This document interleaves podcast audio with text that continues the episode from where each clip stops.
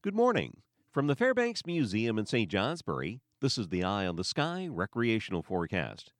Following the cold front that brought the band of some snow and rain showers late yesterday, some fresh northwest winds bringing some colder air, but a relatively quiet day today, the day before the storm.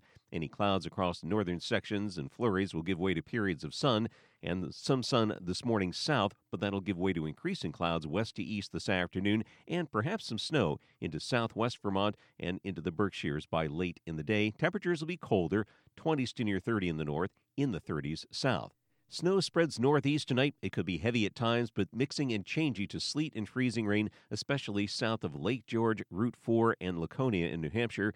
The result winter storm warnings across northern sections for 7 to 14 inches of snow, winter weather advisories for a lot of ice in the south, and 3 to 7 inches of snow and sleet.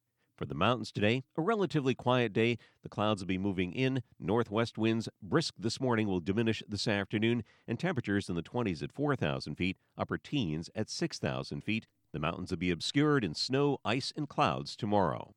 At lower elevations, brisk northwest winds this morning will diminish, turning into the east tomorrow, more southeast and southern sections northeast across the north.